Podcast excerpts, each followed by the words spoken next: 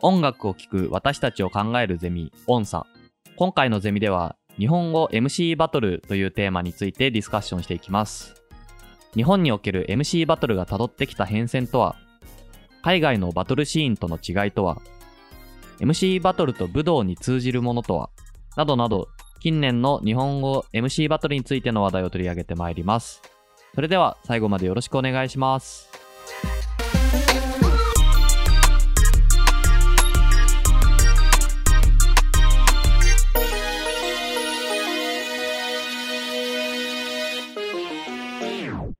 皆さん、こんにちは。チューニング株式会社代表でゼミ長を務める岩本優です。ゼミ生の福村です。ゼミ生の内野です。このポッドキャストは、音楽 SNS チューニングを作っている私、岩本優が、音楽好きの友人を集めて週に一度配信している番組です。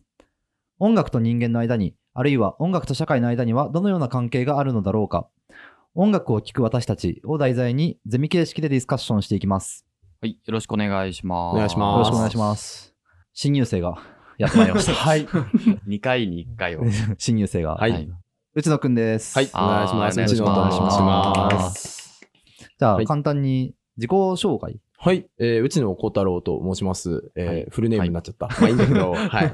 えっと、今は、えっと、塾講師をやっておりまして。塾講師。はい。はい。その前は、えーコンビニで働いていて、まあ、その時にちょっと MC バトルに出たりとか、はいはい。えーっていうのをしてたりとかはいしてました。まあ音楽全般はまあ割と好きかなと。やっぱり最近だとヒップホップが多いかなとは思います。うんはいで、うんえーっと、他のものだと、本とかだと、最近は文学の方がちょっと多いかなぐらいですね。うんうんはい。そんなところですね。はいなんか MC バトルに出ていたのは2000何年頃だったっけ？2016、7、8ぐらいまで。うん社会人ラップ選手権とか。社会人ラップ選手権っていうのに、えーっと、出たのがきっかけで他のにもちょっと出たりとかっていう感じですね。まあ、岩本さんの幼馴染あ、そうだね。そうですそうだね。そこを伝えておいた方がいいかな。えっと、はい僕と幼稚園、小学校が9年間同じクラスで。で、中学、高校は別れて、で、大学でまた一緒になったというようなはい感じで。はいはい。で、まあ、今回は、あのーまあ、内野くん、うっちゃんを、えー呼んでですね、福ちゃんにレジュメを作ってきてもらいました。はい。今日のテーマはですね、日本語の MC バトルについて、内野さんがまさにえー出ていた MC バトルの世界について話していこうと思ってます。はい。で、えーレジュメはブログで公開していますので、このポッドキャストの概要欄から、えーご覧ください。えーまあ、今日その MC バトルというテーマを持ってきたのも、なんか最近 MC バトル全然見ないなっていう個人的なうんえものがあって、うんえもしかして MC バトルって終わったみたいな疑問があったんですよ。うん。で、あの、そこから調べていったら、あの、全然終わってないっぽくて、終わってない、終わってない、終わってない。死んじゃいね。あの、ただ、こう、僕が見なくなっただけだったんだなっていう。あフリースタイルダンジョンって終わったんでしょ？フリースタイルダンジョン、フリースタイルダンジョン終わったねはい、うん去年の6月に終わってます。だから、もうそこからかなり下火になったのかなと思ったんですけど、うん全。然そういうわけでもないなっていう、あ、そうなんだ。はい、うんところで、まあ今 MC バトルを基本的に支持しているのって多分10代。だろうね。う。うんん。僕もこのリサーチをしている中で、TikTok とか、あの、インスタの、あの、リールとかに、えー無断天才の、あの、R 指定の伝説のバトルみたいな。ある、ある、ある、ある。めっちゃあるじゃないですか。あるうんだからああいうので、その、フリースタイルダンジョン以降流行った MC バトルが、こう、ひたすら、えー改めて、こう、若い人たちに見られている。コンテンツとして結構流通してるっていうこと。はいうんそうだね。っていう状況にあってですね。はいで、まあそんな中で、まあ結構2、3年前ぐらいから言われてることではあるんですけど、MC バトルがスポーツ化しているんじゃないかっていう、えーうん指摘が、えーあります。で、えーまあ今日はそのスポーツ化していく MC バトルと、まあ MC バトルってそもそもスポーツ化しできるものなんだっけ？みたいな、うん。ううんん。うん。えーことについて話していけたらなと思います。はい。はい。で今、レジュメにはこう、日本語 MC バトル誌っていうのをこう、はい。簡単にこう時系列で、はい。じゃあこれ、まとめましたさらっと説明お願いします。えー MC バトル誌についてまとめるのに、ダース・レイダーって東大の。東大中退ラッパー。まあ、日本語 MC バトルの、こう、かなり礎を築く一人みたいなえー人なんですけど、その人の著作をえー参考しま、にしました。うん。で、まず MC バトル。まあ、そもそもヒップホップの文化からこう生まれて、で、まあそれはそのアメリカの東海岸側で始まったと言われてますけど、うん。えー日本においては90年代初頭から MC バトルは存在していて、うん。えーまあその90年代当時は MC バトルっていうそのパッケージみたいなものは全然存在していなかったけど、うん。あの、クラブのライブでそのラッパーがライブをした後に置かれるオープンマイク、うん誰でも入ってきていいよっていうマイクに、こう若手のラッパーが乱入していくみたいな。なるほど。うんで、そこでそのライブをしたラッパーに対して、うんうん。お前より全然俺の方がすごいみたいなことをこうラップしていくっていう。うんうん。うん。まあ、ある種そのヒップホップ好きのヘッズの中で儀礼的な乱入みたいな、うん。えーものとして受け入れられていたみたいです。うん。で、うんえーそれがその今のような公式のバトルとして競技化されたっていうのは、うん1999年の b ボーイパークが一番最初だった。うんと言あわれてます99年なんだ。99年です、ね。なんか俺自分が中学生ぐらいの時のイメージだったけど。まあ多分そこから、あの、また盛り上がってきてっていう流れの中にあると思うんですけど、うんえーこの b ボーイパークの最初の3回は全部クレバの。クレバが伝説の。クレバ3連覇しているっていう。あのなんか、あれだね、ボクシングのリングみたいなところでやるやつだよね。ああ、そうです、あそうです、そうです。だから、クレバが、はい。えっ、と、リングでやるのはボクシング。知ってる？ボクキング。やってましたね。よく出ますねいや、で そうそうそう、社会人ラップに出た時に、だかはいらその、俺2回目に出たんだけど、うんはいはい。1回目に優勝した人が。ちょうど、あの、2回目の社会人ラップ選手権も、プロレス会場でやったんだよね。あだからリングの上でやったんだけど、はいはいそれを使って最初こう、なんていうの、シャウトするときにうん、それ使っててかっけえなーと思った。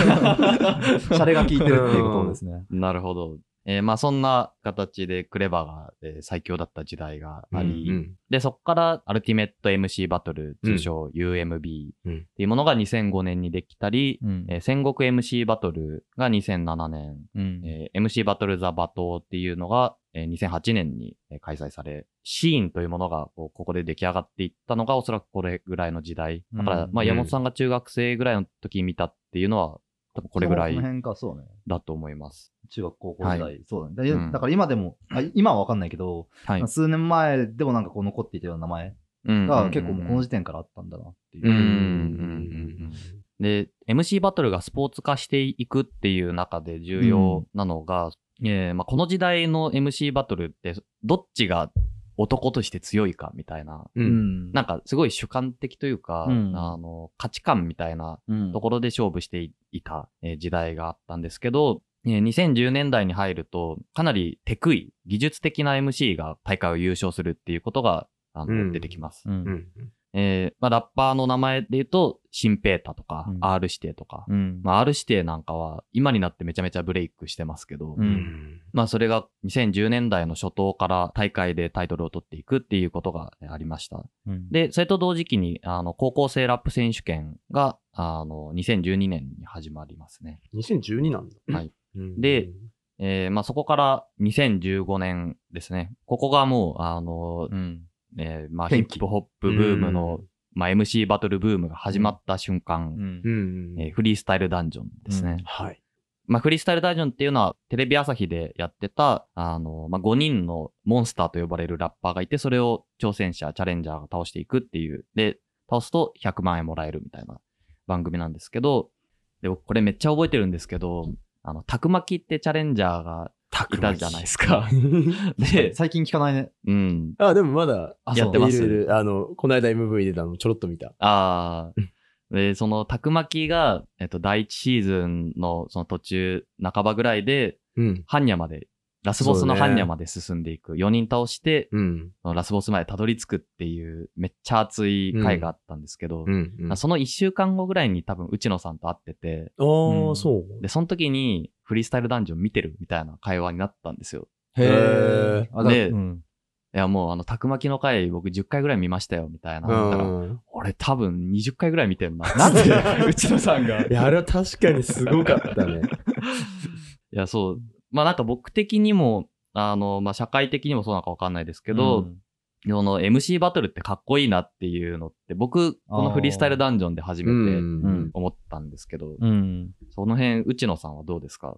いや、まさしくそのあたりだと思う。その、うんうん。えっと、フリースタイルダンジョンというか、まあ、そもそも俺あんまりヒップホップ好きじゃなくて、ああ、もともと。そうそう、はいはい、で、ヒップホップとかラップそのものっていうのをうん、どう楽しんだらいいのかみたいなのは正直こう、釈然としないところがあったというか。だったんだけど、なんかこう、ツイッターで、例えば同じアイドルを好きな人とか、うん。うん同じ音楽を好きな人とかっていうのが、うん。ちょうどもう第1話から見始めてて、あー。でじゃあちょっと、これもどうやら面白いらしいな、みたいな。うん。うんで、ちょうどなん、か仕事もろもろとかが落ち着いてたりして、時間とかもあったから、うん。深夜だったら見れるな、みたいな感じはい。で見る習慣ついて、うん。うんでしかも YouTube でもう一回見れるみたいな。うん。うんうんうん。そうすると何度も見見れるようになってきて、みたいな。うん。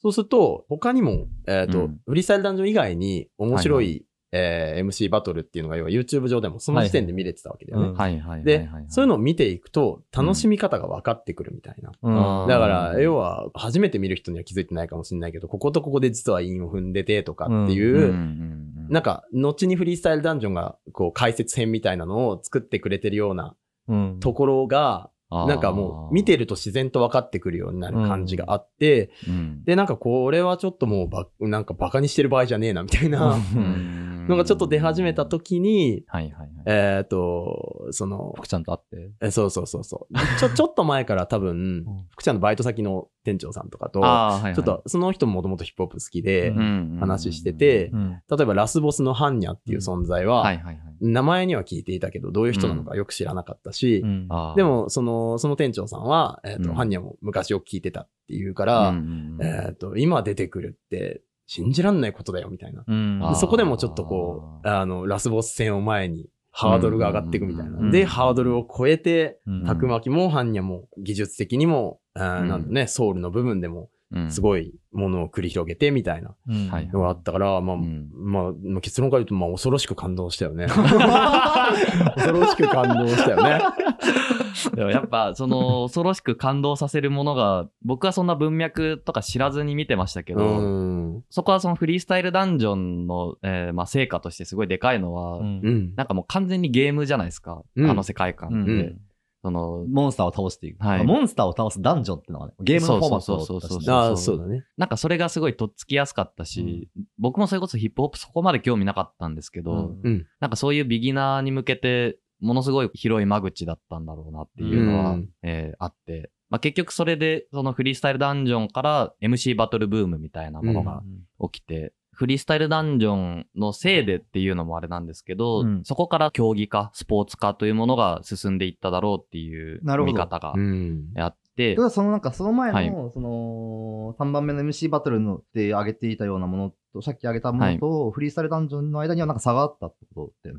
そうですね。だからそれこそ、どっちがかっけえかみたいなっていう、あの、曖昧な指標じゃなくて、どれだけライミング、そのはいはい、韻の踏み方が気持ちいいかみたいな、うんそういった指標になってきたりとか、なるほど。うん。なんか今パッと思ったことなんだけど、はいその、えフリースタイルダンジョン以前にあった大会ってのは、はいはいこ。れ基本的にその会場がメインだったの？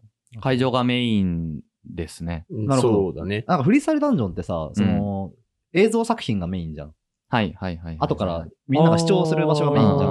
そのリアルな現場じゃなくてね、うんでリアルな現場ってこっちが勝ったっていう会場の熱気っていうのはさ、うん会場にいた人が納得すればいいじゃん。うんでもなんかこう、映像を通して見てると、映像のこっち側の人たちに納得させなきゃいけないから、それなりに解説が審査員と求められるそうだね。うんそこで多分なんかその、うん論理的に説明、説得力を持たなきゃいけないかうら。今言ったようなことが起きたのかな。うん。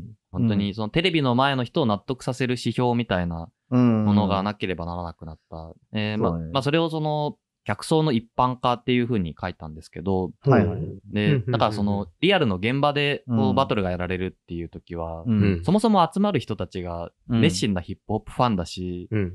さっきのハンニャがどうこうみたいなのもそうですけど、その対立に至る構図とか文脈っていうものを、うん。あの、共有されてる。みんなが共有している状況うん。だったものが、うんあくまでこうテレビの向こうの人がやってるっていうことになったっうん。ていうのがまあ一つ。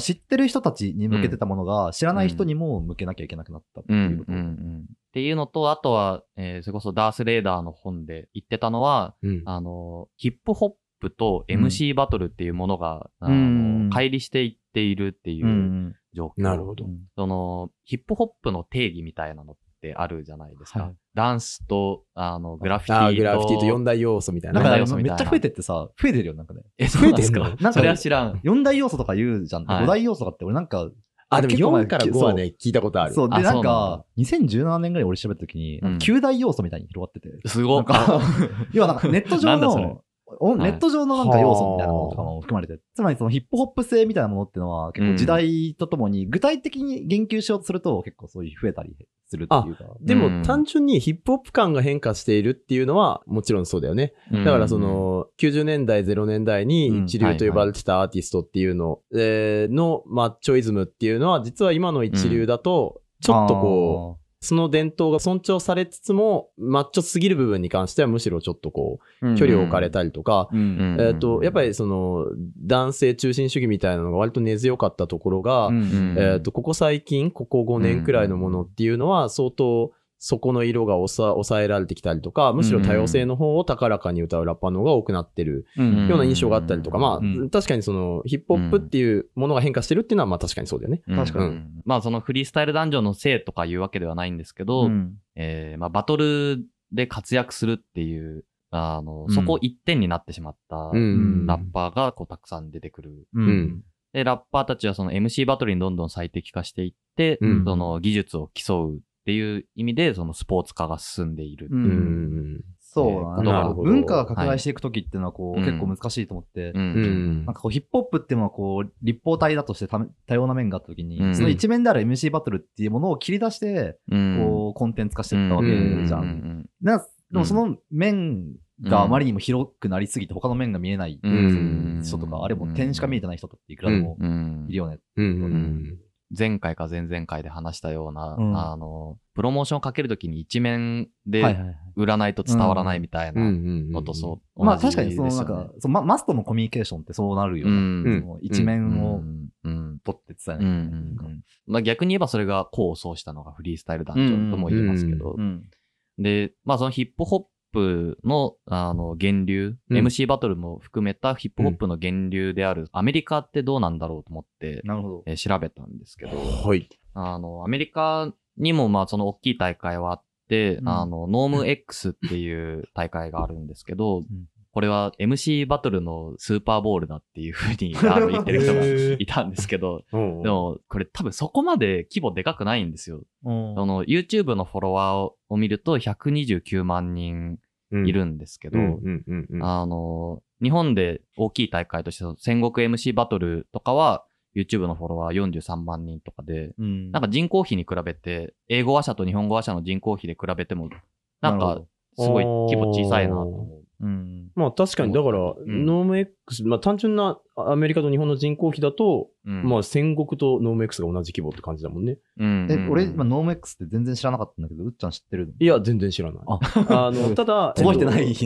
えっと、ぼえっと、見たことは多分あるはず。えっと、あーなるほどあの、えっと、基本的には、え海外というか、主にアメリカの MC バトルは、はいは楽曲とはもう完全別物の世界うんうんと捉えられていて、やっぱり。うんで、えっと、まあ、ボディバッグって言われるもののはずで、えはい。ボディバッグって要は、えー海外のギャング的な人間が、体をゴミ袋みたいなものに入れて、リンチとか、まあ、要はそういう処理をする。はい。えーっていうのと同じように、えっ、と、うん。相手を袋叩きにしてやるみたいな意味から取られた戦いで、で、これは、えっ、と、完全にたし、確かほぼ、えっ、と、アカペラなんだよね。ビートがないうんそうです、そうです。ノーム X は完全にアカペラでした。そうだよね。うんはいその辺は確かにもう、MC バトルの海外と比較っていうところで言うと、うん単純に、あの、日本と海外で、バトルの文化の、えー変化の仕方がもう完全に異なってるというか。あ、じゃあ、うん日本の MC バトルはガラパゴス化してる。あ、そうそうそう化そうそうそうそう。んそうなんだ。うん。いかにも輸入品のように俺は思っていたけど、そんなことないんだね。そう、あの、結構いろんな事例を見たんですけど、うんあの、そもそもビートがかかっている、その音楽があるっていうもの自体がかなり少ない。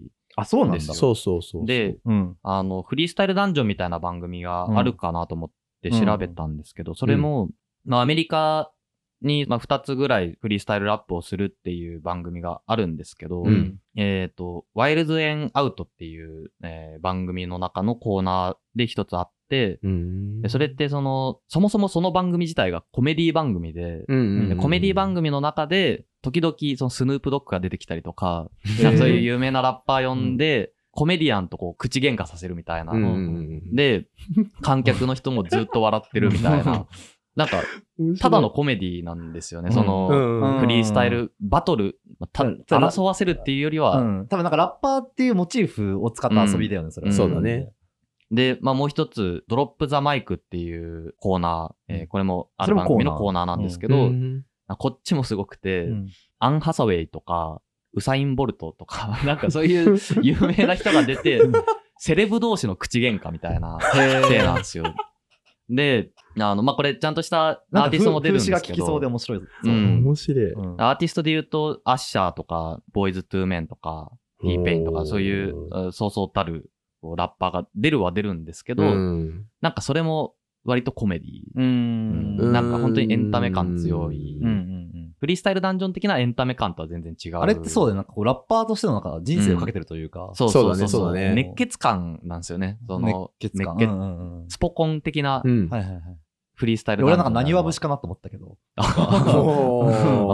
ー なるほどね。この人どういう背景を追ってって、どんな思いをかけて今日この前立っているかみたいなさ、すげえ日本の何わ節っぽいな。でまあうん今の話で言うと、うん多分言えることが2つあって、はいはい。まず1個は、えっ、と、なんで日本の MC バトルだけがコメディというよりも、その熱血な方向に進化していったかっていうのは、多分やっぱり8マイルの影響がかなり大きいと思っていて、はいはいはい。えっ、、と、多分8マイルっていうのは、えっ、と、うん。今のアメリカの MC バトルの方に、うん。えっ、と、変化していく最後の段階のものを切り取ったものでしかないんだけど、日本で言うとかなりエポックメイキング的なものとして受け取られていて、、それが、えっ、と、今でも US のそのラップゲームに乗っかるヒップホッパーたちの熱い気持ちが乗っかってるんだみたいなのを、うん。未だにやっぱりそれを神話として。神話として受け取っている人っていうのは、うん。えーこれはまあ、いい意味だとは思うので、そんなに良くも悪くもという言い方は言いたくないんだけど、でもやっぱり良くも悪くも、うん。あの、あるというところは言えるかなと。で、うん。そこの時はやっぱりそうだよね。今の話で言うと、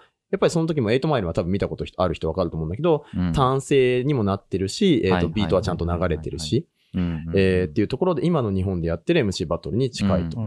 いうところはあるのかなと。で、実際、あれを、えっ、と、要はもうルールを厳密にしていこうっていう流れで、うん確か、カンが UMB を作るときに、要はいははいそのままビートを流しといて、うん1分じゃなくて8小節何本みたいなあルールに変えた。あ、そうなんだ。そう。基本的には、だから b ボーイパークとかもあれ1分だから、うんえっ、と、熟熟じゃなくて、うんカンカンってなるまでやり続ける。でターン交換してたんだよね。はいはいはいはいそれが、えっ、と、多分 UMB からだと思うんだけど、うんえっ、と、DJ のスクラッチに合わせて全先行と後攻が切り替わるっていうのが変わったとかっていう、うん。その辺は確かに日本的な進化の仕方をしていると。うん。いう側面があるのとあと、日本と,、えーと海外でやっぱりラッパーそのものの受け取られ方っていうのも、多分そのうん。8マイルの影響なのか、もっと別のところにあるのかわかんないんだけど、結構違ってきていて、うん。これ、まあ今その、福ちゃんがスヌープドッグの話を出した時に思い出したんだけど、うんやっぱりこう、ラッパーって、うん。えー、と結構シリアスなことを、えシリアスなビートに乗っけて歌ってるかと思いきや、うん。我々の方では訳してる、じ個人的に訳しただけでは理解しきれない、うん。えーお笑いの要素とかを結構リリックに取り込んでいたりとか、あー。えーまあ、あと単純な立ち位置、立ち回りの方法とかっていうところもあって、うん結構反お笑い芸人的な立ち位置のラッパーが結構多いと、うん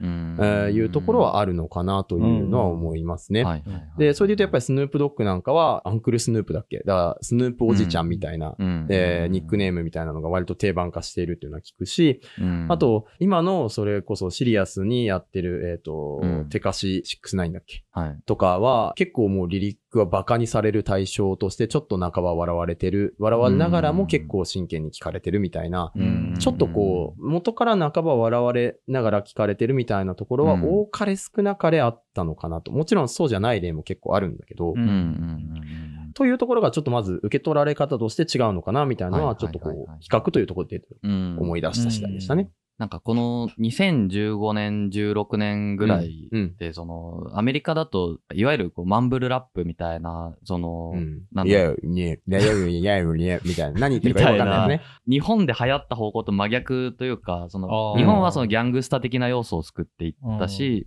アメリカだと表現としての面白さみたいなうん方向に進んでいった、うんミックスエクステンタションとか、あと、なんだろう、あの、リルヨッチとか。リルヨッティとか、そう、ミーゴスとかもこれぐらいの。ああ、そうだね。なんだ、歌唱技法としての。そうそうそうそうだね。えーまあそんな違いがありつつも、8マイルの影響なんじゃないかっていうのは、あそうなのかもしれないと思ったのは、うんあの、今、世界の MC バトルの大会で一番でかいのって、そのレッドブル・バテッラっていう、うんスペイン語圏、そのラテンアメリカ。とスペインの、あの、まあ、スペイン語話者の人たちの大会があるんですけど、うんうん。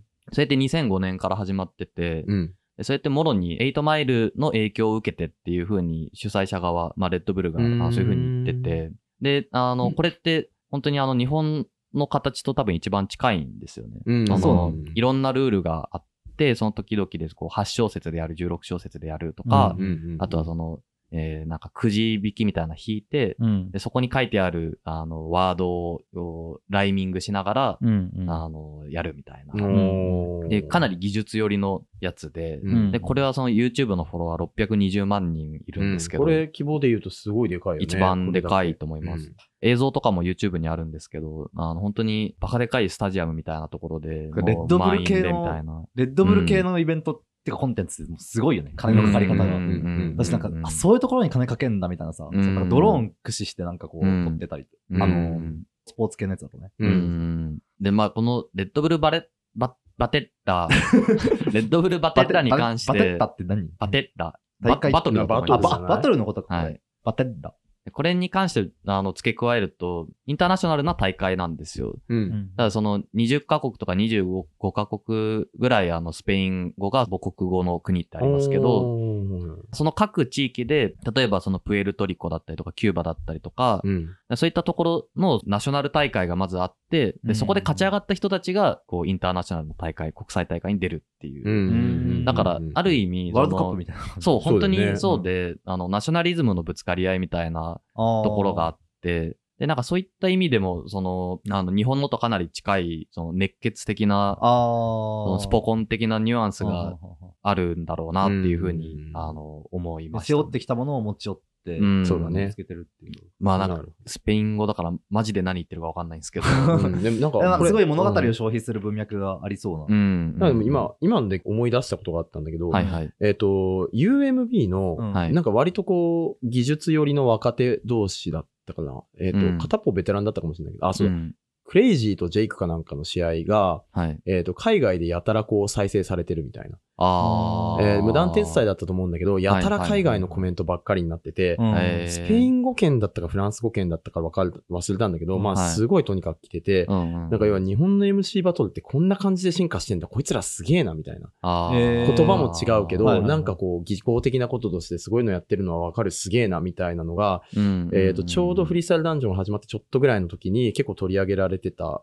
えー。2017とかえ、何が彼らに受けてるの？えー、というかその、えっ、と、単性でしっかり分かれてるっていうのもそうだし、うんあと、あの、単純に言葉の意味が全然わからないんだけど、うんうん。えっ、と、フリースタイルで多種多様なライミングとかフローをしている。あー。それが要は完全に即興で、うんうんうんえーどうやら相手の話に合わせているから、うんえっ、と、要は海外の言ってるフリースタイルっていうのとも完全にどうやら文脈が違うようだみたいな。うんうんっていうのはその、えっ、、と、アメリカでいうフリースタイルっていうのは、うん我々今日本のヒップホップを聴いてる人が思っているフリースタイルと結構違っていて、ううんん。えっ、と、なんか適当なビートがかかった時に、うんうん。ある程度自分の中で用意しておいたとか、うんえーっていうリリックをネタ、そうそう、うんネタだよね。あの、うん M、MC バトルのコメ欄とかで言われるネタっうんていうのがうん割と普通に行われていると。うんで、うんどうやらそういうのがないのになんかこいつらはやたらと多種多様なことをやってるぞ。何なんだみたい うんな。頭の回転早すぎじゃないみたいな。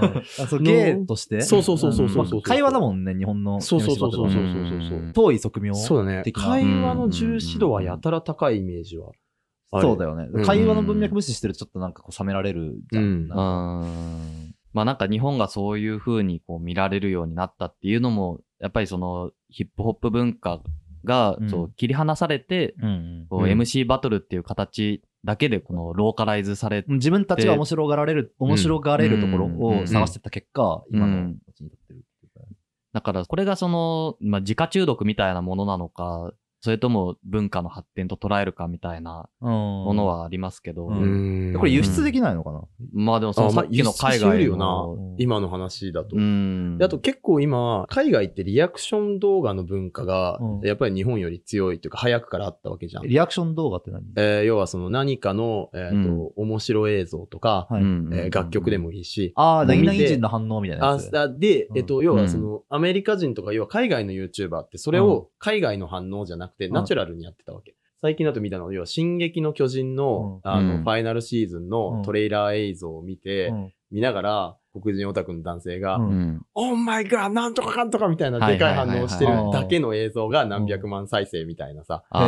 で、それは、うん。その日本語で訳されてるのはもちろん日本語で受けてるけど、うん。海外でも海外でちゃんと、その、まあ、収益化できるような状態のうん受け方はしているというか、うんでもあー。で、それはもうもっとその、別にその進撃の巨人のファイナルを偶然思い出したから言っただけだけど、うんもっと何年も前から当たり前にあったわけよね。うんなんかスマブラの新キャラ発表とか。あそうそうそうそうそうそうそう。そうそううん。それで言うと、うん。えっ、と、なんか、俺が見てるのがここ1、2年ぐらいだけなのかもしれないけど、うん日本の MC バトルを、うんうん。えっ、と、海外の YouTuber とか、あるいは、うんえっ、と、日本語でやってるんだけど、えっ、と、うん海外圏での生活の方が長いとかっていう YouTuber とかがリアクトするっていううん番組、う番組というかチャンネルは最近結構多いなと思ってえーそうなんということで言うと、やっぱり面白さとしては理解されうるわけだから、まあうんうん輸出可能かどうかで言うと確かに可能性はあるなっていうのは思う。なるほど。なるほど。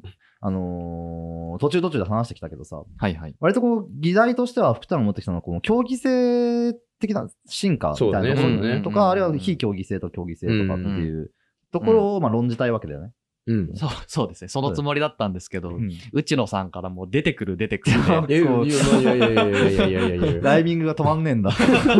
ライブしてるもん何にもないけど。いや、そうです。あの、まあ、スポーツ化していくっていうことと、うんうんはいはいこうそもそもが持ってる非競技性みたいな、非は、あの、うんあらず、競技性にあらずという意味で、うん。えーっていうところが、こう、うんどう、どうやってこう、両立していけるものなんだろうっていううん。うんことを、うんあの、考えたかったんですけど、うん。えーまあ、なんかそのヒントになるようなことで、はい。あの、1999年から始まった b ボーイパークで、クレバーが3連覇したって言ったじゃないですか。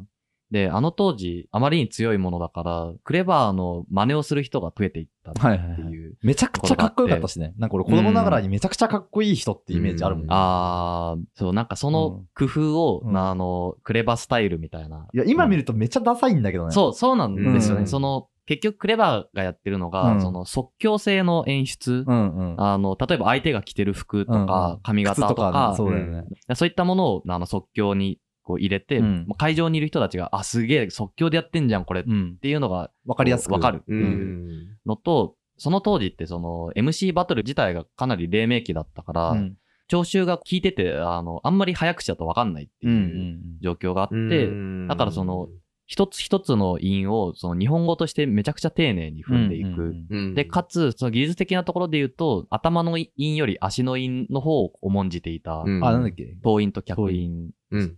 で、そのタイミングっていうのが、その、えースネアがパンってなった直後に客員で落とすみたいな。うんデケデケデケデケで、デケデケデケデケで、みたいな、こう単調なリズムでこうやってたっていうのが、そのクレバスタイルだった。うん。で、まあ実際その3連覇したっていうことが実証しているように、その当時の競技的にはかなりそれが強かった時代があった。うんで、まあそっからそのヒップホップのヘッズたちが、ちゃんと他の人のラップとかも聞くようになって、こう耳が育ってきて、うん。そのめちゃくちゃ早口だったりとか、例えばそのカンとかは、なんだろう、その嘘をつかないみたいな、なんかそういうスタイルがあるじゃないですか。うん。そういった生き様みたいなところをこううんちゃんと見れるようになったりとか、うんあとはそ、のパンチラインが強いとか、うんうんなんだろう、フローがいいとか。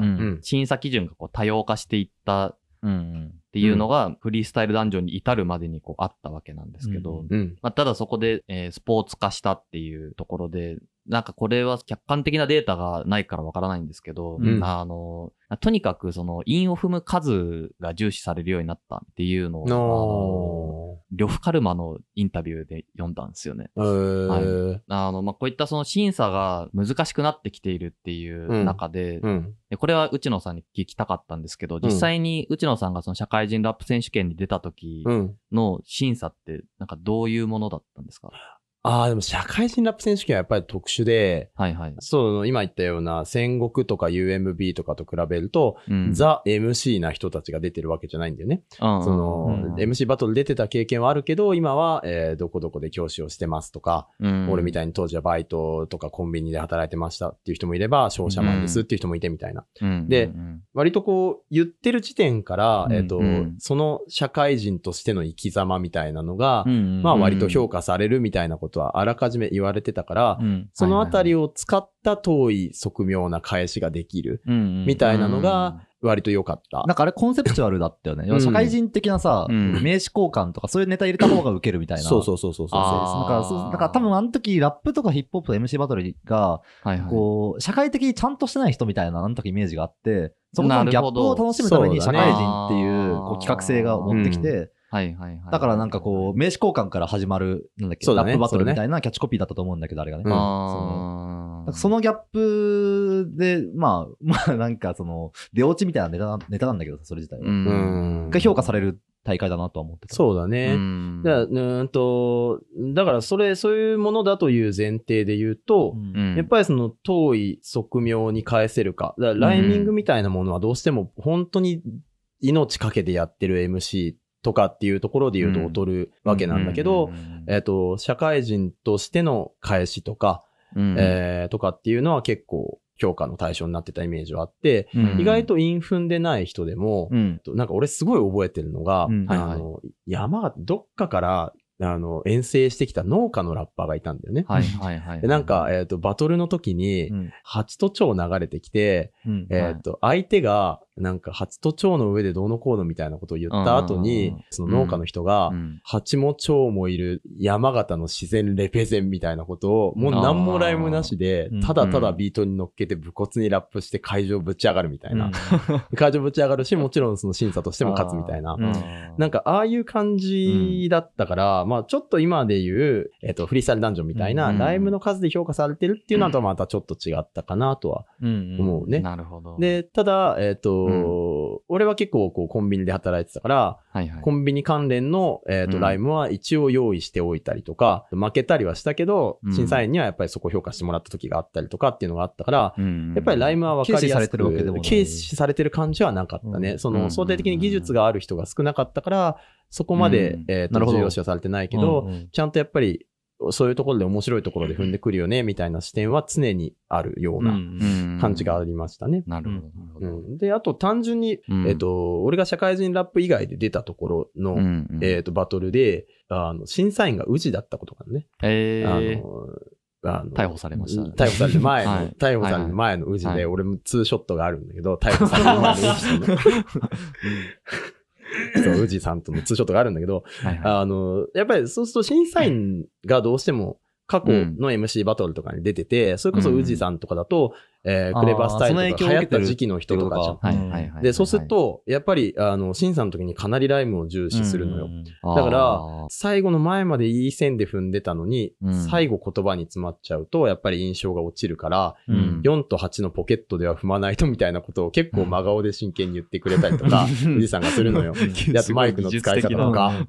で、だから、あの、やっぱりその、うんもともと、そのクレバスタイルの影響を受けた人とかっていうのが脈々とずっといるから、はいはい。えーより評価されてるっていうのはあるんじゃないかなという。クレバの影響力やばくない？すごいですね。うん。まあ、伝説の人なわけですから。うんいや、まなるほど。あ、くる、うん、もう多分もうちょっと細かくは多分だからそのクレバじゃなくてフォークとか、ヒダディの方を見るとかさ、うんうん。あとは、えっ、と、ハンニャをうん。中心に見るとか、いろいろできると思うんだけど、ある指定でもいいし、うん。うん。あの、とにかく、ライム自体が、うん。えっ、と、うん。ずっと大事な基準とされてきたのは変わらなくて、うんえっ、と、なんだけど、競技として採点するときにポイントみたいになってきたのは、まあ、大きいのかな、みたいな。るほど、な。るな。ほど。だから、まあ、その、うん。こうリエジュメの方には、フィギュアスケートの話はちょっと比較例として出てるけど、あーはい。あの、要はその、芸術点。8文字の韻だとトリプルサルコーと同じみたいなうんぐらいの認識でもしかしたら見てる審査員とか、うんえーがいあて、ーそれをテレビで見てる観客の側もそういう認識を持ってるみたいなのあるかもしれないよね。うんなるほど。そう。あの、まあ、フィギュアスケートについて書いたのは、えっ、と、まあ、フィギュアスケートって競技ですけど、その、非競技性を備えているものでもあるわけじゃないですか。うん。まあ、その芸術点みたいなものがよく、あの、問題にななりますけど、フィギュアスケートにおいては、その、中国人の審判が中国人の選手を不当に高く評価したみたいなので、うんまあ、処罰されたっていうのが、うんうんあの、えー2018年のあの東京オリンピックであったんですけど、うんなんかそういうそのバイアスから逃れられない競技うんじゃないですか、その、えー MC バトルも。うんうん。うん。だからさっき言ったようなその社会人ラップ選手権でのその人が言ってることは本当にその人のリアルなのかみたいなっう。うんんていうのって超主観的にしか見れないうんそうだね。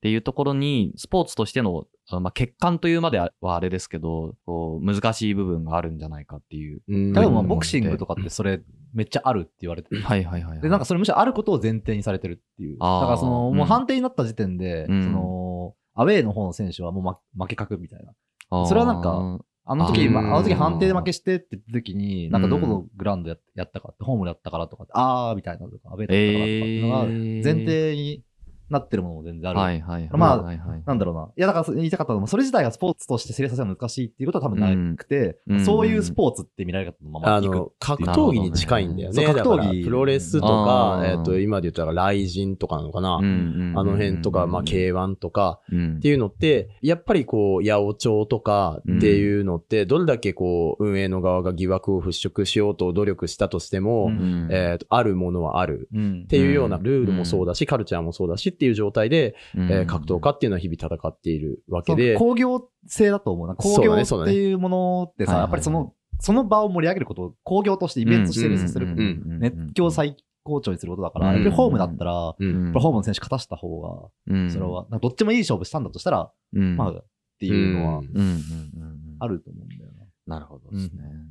まあ、その、こう日本での MC バトルの歴史もまだ20年ぐらいだから、まあ、これから、こう、うんまあ、どういうふうに発展していくのか。日本の道とかそう、道系そうだけどさ、その、はい。うん。柔道とか、うん。オリンピック競技になった時にポイント制にしたりとかして、それによってなんかそそこが削られてしまうケースも全然あって、ううん。なんか、俺、剣道をずっとやってたんだけど、剣道がずっとこう、公式競技にしない理由っていうのが、まあそれはい。で、うん。そのえーそれはその、日本剣道協会みたいなものが阻止してるってことなんか？その、だから俺、剣道協会で話をしたわけじゃないんだけど、なんで剣道ってそうならないんだろうってことをなんか、誰か先生かなんかに聞いたときに、なんかその柔道とかやっぱそういう風になってしまったのを見て、ああ。剣道はその道としてやっていくっあていうことを、ーうん。なるほどね。っていうことをうん。まあ、いその先生に言われたことあるんだけど、うん。なるほど、なるほど。なんか、うん。まあそれはつまりその、うん。競技化することによって、失われるものがあるっていう前提がうん。みんなあって、うん。まあ、少なくとも今そうなってるいや、確かになんか言われてみれば、MC バトルもどうみたいなものですよね。確かにさっきの話で 日本のうん。MC バトルはどうみたいなところうもんなんかあるよね。最初期のその意図を汲み取るならいかにこうマッチョかみたいな、今は変わってるかも、ところもあるとは思いますけど、リアルな言葉を吐けるかみたいな。うん。その銅、うん銅の特徴っていうのはさ、それを通じて精神性を養うとか、うん健全なうん精神を育てるみたいな話でしょ。うん。うんうんまあ MC バトルになんかそうそういう言い回しはあんま聞かないけどさ、うん。でもなんか大事にされてるのは結構その少年とか心の息みたいなそのうん部う分。んって感じはあるよだよねね。いや、うんそうですね。その、どうだなって思ったのは、うん。あの、MC 間、間 AKA が見て捕まったじゃないですか、去うん年。捕まったね。大麻所持で。で、あの人って、その、ラッパーとしての信条として絶対に嘘はつかないっていう。で、なんかそのバトルの場で嘘ついちゃったら、うんうんついたとしたら、一週間以内にそれを実行すれば OK みたいな。なるほど。それは嘘じゃない、リアルだみたいな。ああ。で、なんか実際それで、あの、辞典に書いてあったね、確か。あ、そうです、そうですうんあの、刺すみたいなことをバトルの場で言っちゃった人が、うんそれが MC 間の仲間で、うんで、そのバトル終わった後にうん、間にこう、まあ、やっちまったな、みたいな、うん言われて、ああ、みたいな。あうんリアルにしなきゃ、つって、うん本当に刺しちゃうっていう 事件を起こしたりとか、あと、あの、カン自身、あの、自分の、まあ、バトルでも音源でも、うん。ずっとなんか、葉っぱスパスパ俺ハイだぜ、みたいな、うんそんなこと言ってるんですけど、うん。本当に逮捕されましたからね。やっぱリアルだなっていう。あれさ、え、はい缶ってさ、覚醒剤じゃなかったっけ？違ったっけ？いや、大麻です、大麻です。タイマーはい。あ、そっこんか。な大声で大麻です、大麻ですとか言って、大丈夫なのか、このポッドキャストは。大麻だからセーフみたいになってるし、セーフではないからだ。こんなところいで。やいや、ちょっとね、はいこう、まあ、論じ体点とはずれてはいたんだけれども、まあ、全然す、すげえちょっと面白かった。うんなんかその、うんまあ、はい。なんか、いくつか学びはあって、ちょっと今、こう、まとめて喋ろうかと思ったけど、まはい。あ、それをしている時間もないぐらい、今結構喋ってしまったので、ねまあ、こんなところにしておこうかとうんはい思いますが。はい。はい。えー、ということで、えっ、と、本日、福ちゃんが作ってくれたレジュメは、えっ、と、ブログで公開してますので、ぜひご活用ください。はい。で、概要欄にそのリンクが貼ってあります。はい。また、あの、このポッドキャストとか、えー、ツイッターのフォローとか、ブログの読者登録をよろしくお願いします。はい。えーそしてこのポッドキャストの感想や、えーこんなテーマで、えー話し合ってほしいというお便りは、えー、ツイッターなど各種 SNS で、えー投稿してください。はいハッシュタグは、えーと、ハッシュタグ、オンサ。